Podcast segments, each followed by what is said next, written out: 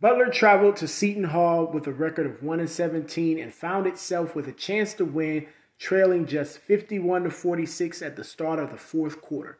Seton Hall improved to 11 and 10, winning 72 to 56 as guard Andra Espinoza Hunter scored 21 points with 7 rebounds and 2 steals. Hunter has scored over 20 points in each of the last 3 games.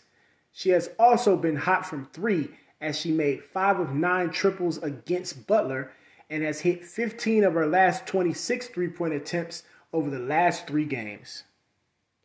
Thanks for listening to the Women's Basketball 2K22 Hoops Report by Winners Only Podcast Collection.